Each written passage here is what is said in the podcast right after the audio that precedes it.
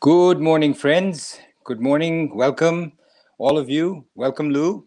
Good morning. How are we doing today? Good. It's a gloomy morning outside. It's windy, gloomy. Yes. Gloomy, wintry, and the leaves are all coming down. Yep. But if you're cheerful within, if you're happy within, that's all that matters. That's It right. can be gloomy all at once. Just be happy. Um, so today we're going to be doing chapter 16, verses 15, 16, and 17 in this episode. If you remember last time when we did verses 13 and 14, uh, Krishna in the Gita spoke about first the body and the mind in terms of the asuras, the demons, the ones who are filled with negative uh, influences and drives. Those people, now today he says in verse 15, this is at the intellectual level. What does their intellect think? So the verse goes like this I am rich. I am well born into a good family. Who else is equal to me? I will sacrifice, I will give, I will rejoice. Thus are they, the Asuras, deluded by ignorance.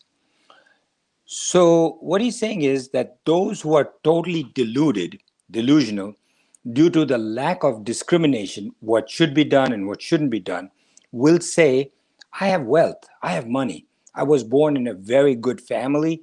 Who else is there who is equal to me? I'm superior to everybody. I will perform rituals, whatever it needs to better myself. I will donate, I will enjoy. So, what does all this mean? We all know that the Gita, the Upanishads, basically call people either gods or demons. and that's just a way of saying that those who are filled with um, needs for themselves, selfishness and uh, lust and desires are demons. And those who are sacrificing, serving other people are considered gods. So there are no real demons or real gods, okay? Right.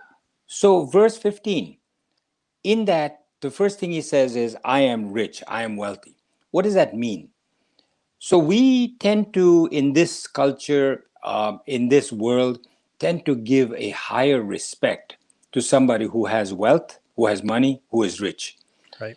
But the scriptures say that money is actually doesn't really belong to anybody. It transfers, goes back and forth between one person and another. You can just hoard it if you want, but it serves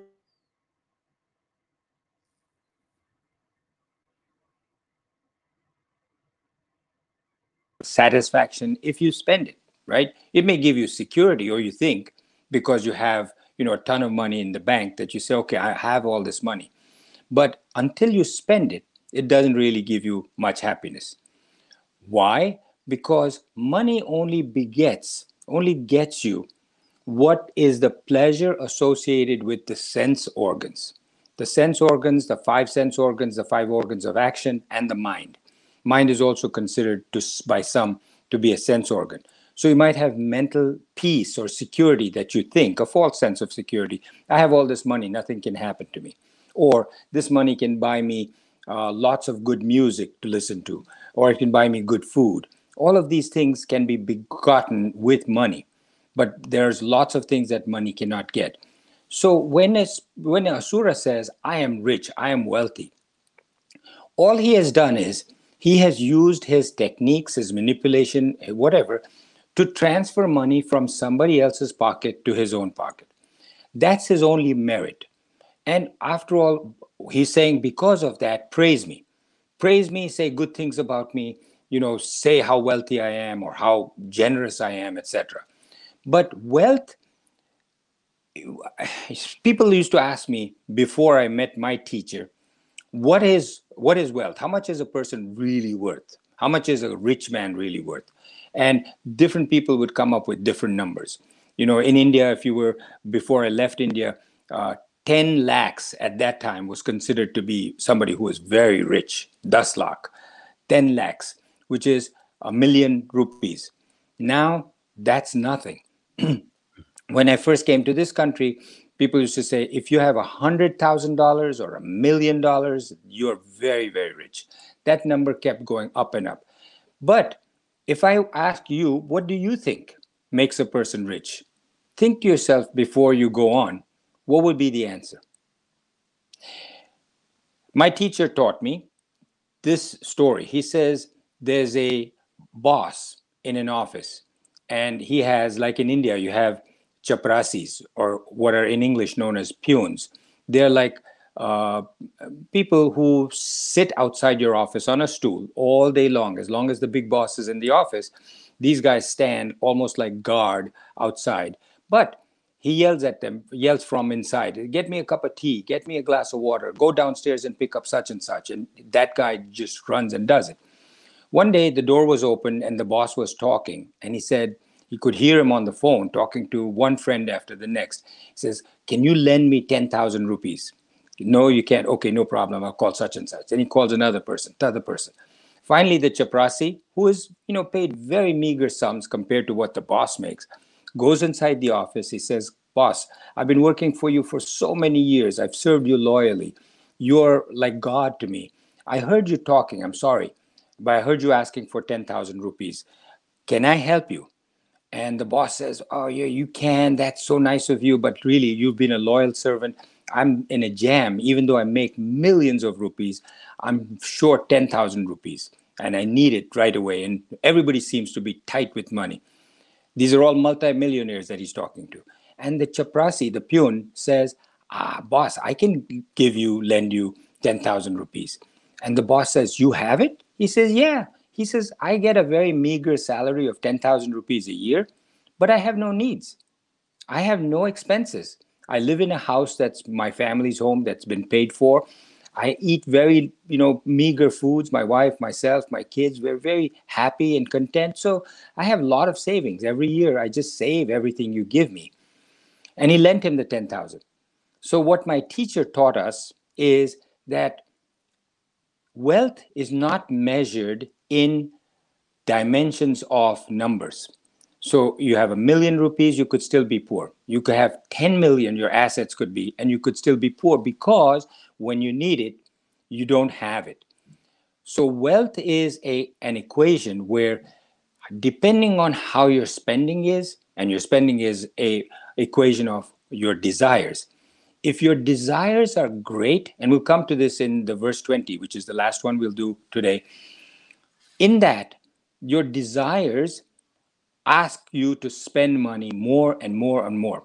I earn $10 million a year, but I want this yacht. I want this airplane. I want this private helicopter. I want this. And you spend the entire 10 million plus you have credit and you spend that. Whereas the chaprasi, the peon, the guy who sits outside the boss's door, spends nothing and has huge amounts of savings. He feels extremely wealthy beyond his means by controlling his desires to spend he just puts it away and he feels very secure etc so this asura says i have wealth. I have money. Keep that in mind that he may think he has all of this but if he has desires to just spend it he's not very rich. Second thing he says is i am well born. I'm born into a good family. Meaning what? For the last so many generations each one of his family members has been a very staunch supporter of the scriptures, does the right things, does good things, very well looked upon by society, charitable, etc. He's got good ancestors. But he himself, even though he boasts of his ancestors, because of his asuric, demonic needs and desires and personality, is still an asura. The fact that he has so many ancestors who are well born means nothing. He therefore feels, well, I am well born, therefore I am superior. I have good social status. And people who look at him actually are disappointed. They say, What a guy. His ancestors, I knew his father, I knew his grandfather, such wonderful people, and look at him. Then the verse says that this Asurap says, I will do sacrifice, I will do rituals.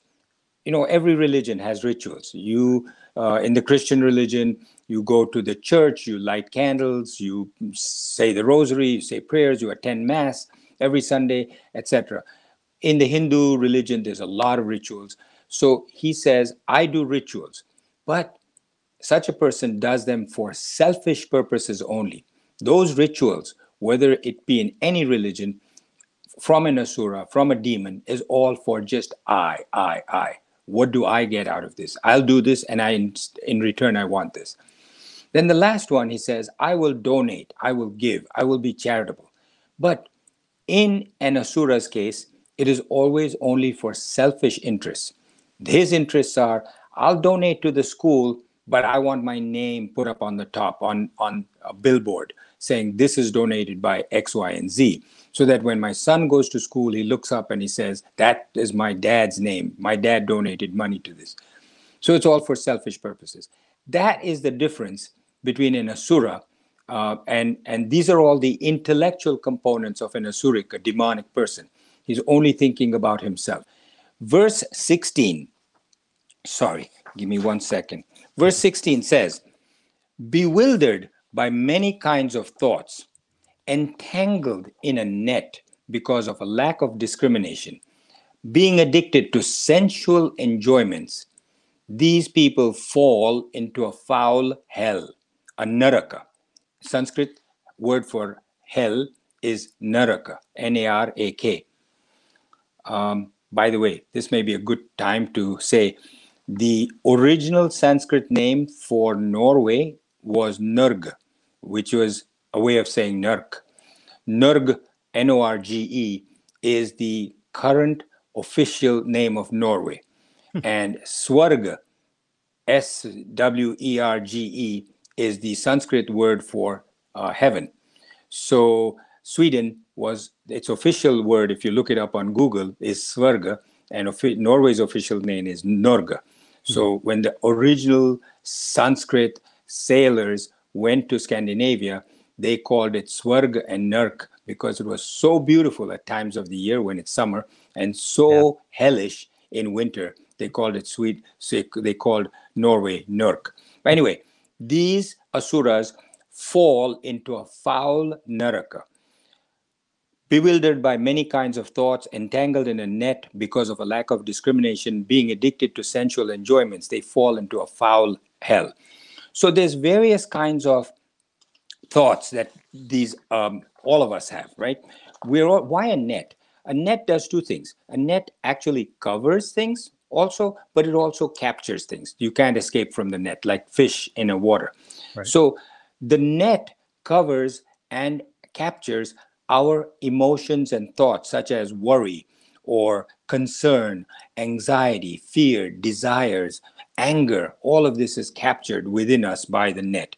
So, from verse 16, which is this one that we're doing, to verse 21, talks of the doom of the Asuras, what really causes his downfall.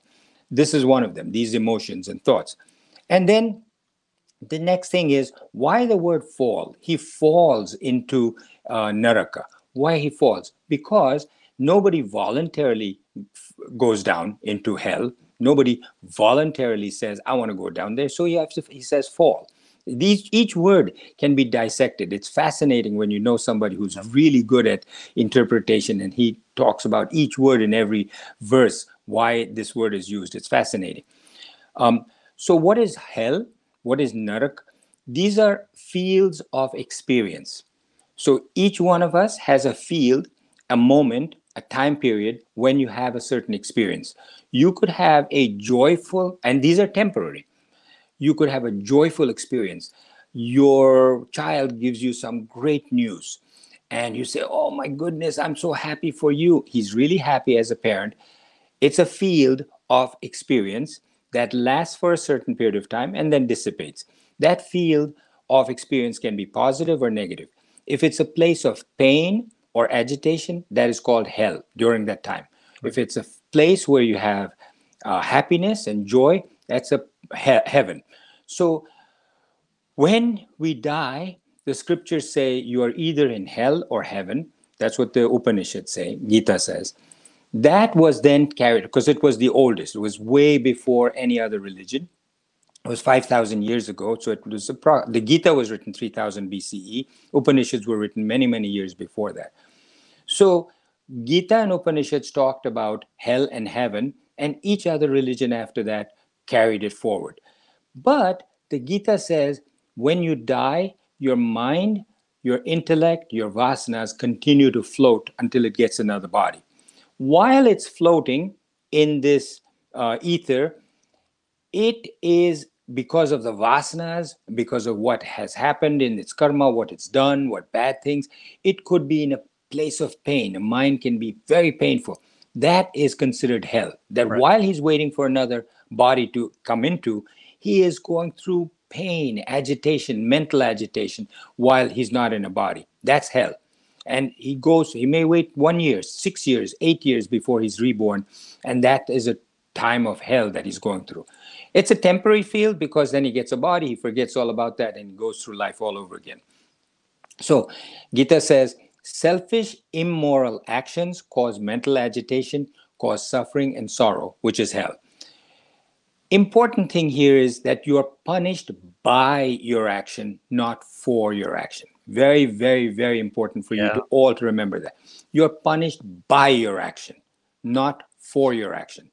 You're rewarded by your action, not for your action what we all think of is that God punishes us or God rewards us for what we have done or for, for what bad things we have done. He punishes us or He rewards us for the good things we have done. No, you punish yourself. You reward yourself. And we know this, right? You guilt about something, just as a very superficial example. You feel so guilty because I remember one time when I was a young boy, somebody had brought a BB gun, an air rifle, and it just little pellets. And he said, just aim at something. This is how you aim, and you shoot. And he said, see that bird sitting up there on the telephone wire? Aim at it, put it like this, and shoot.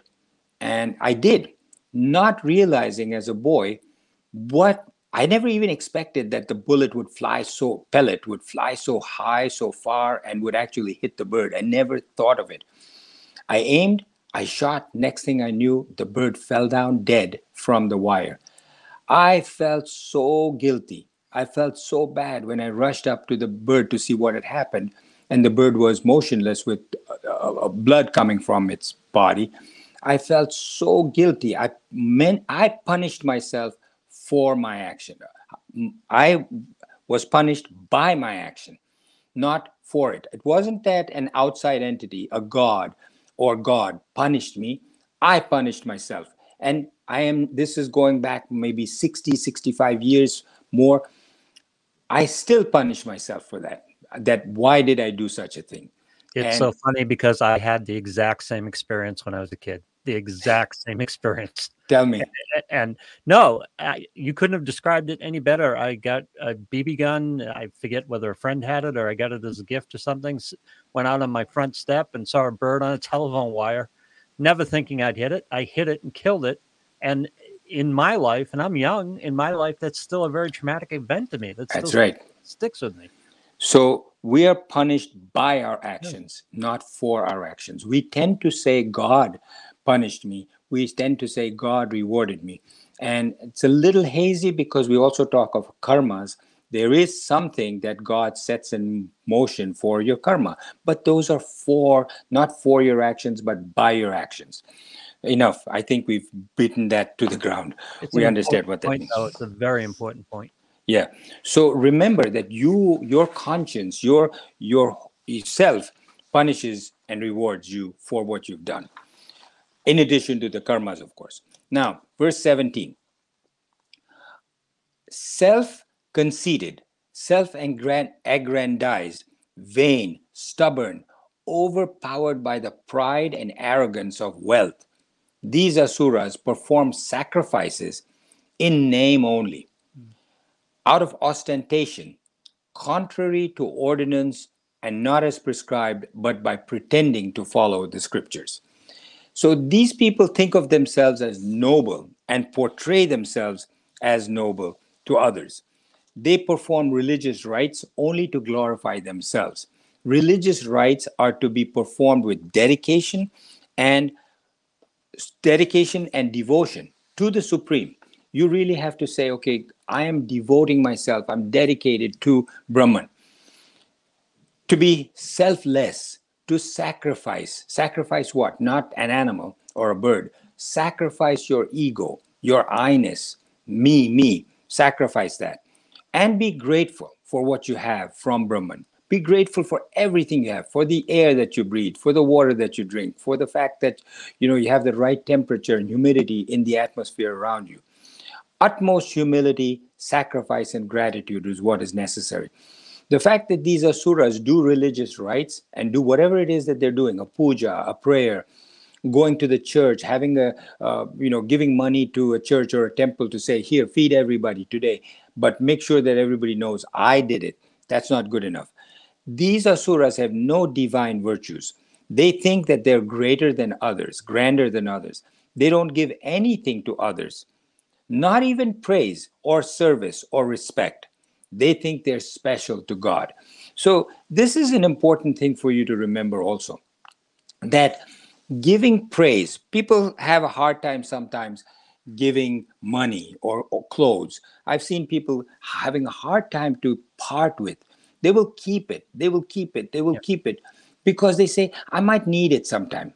And they die, and their kids come and they take everything that is there, blindly pick it up, throw it in a dumpster, and say, "Her." They don't even give it to somebody else. Just throw it away. Say, "I need it out of this house." Right. So all of these things that you save and keep without giving to others that might truly help somebody, give it. Give it away. Do charity.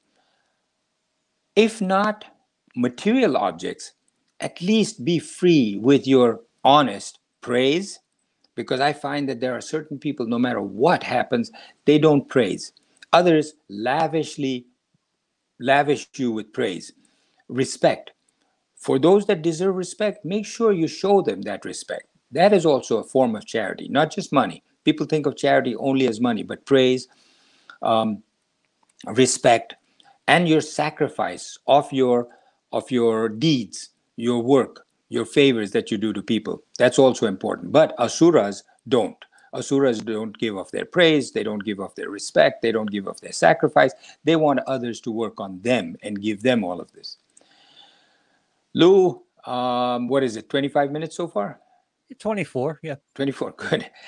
I'm getting the hang of it now. I know how, how long I've been talking. Yeah, you do this long enough, you start to get the feel for the time. Any questions, any comments, anything else I should add? No, I, I think it's very important to go back on the point that you are not punished uh, or rewarded for your deeds, it's by your deeds. By your deeds, right.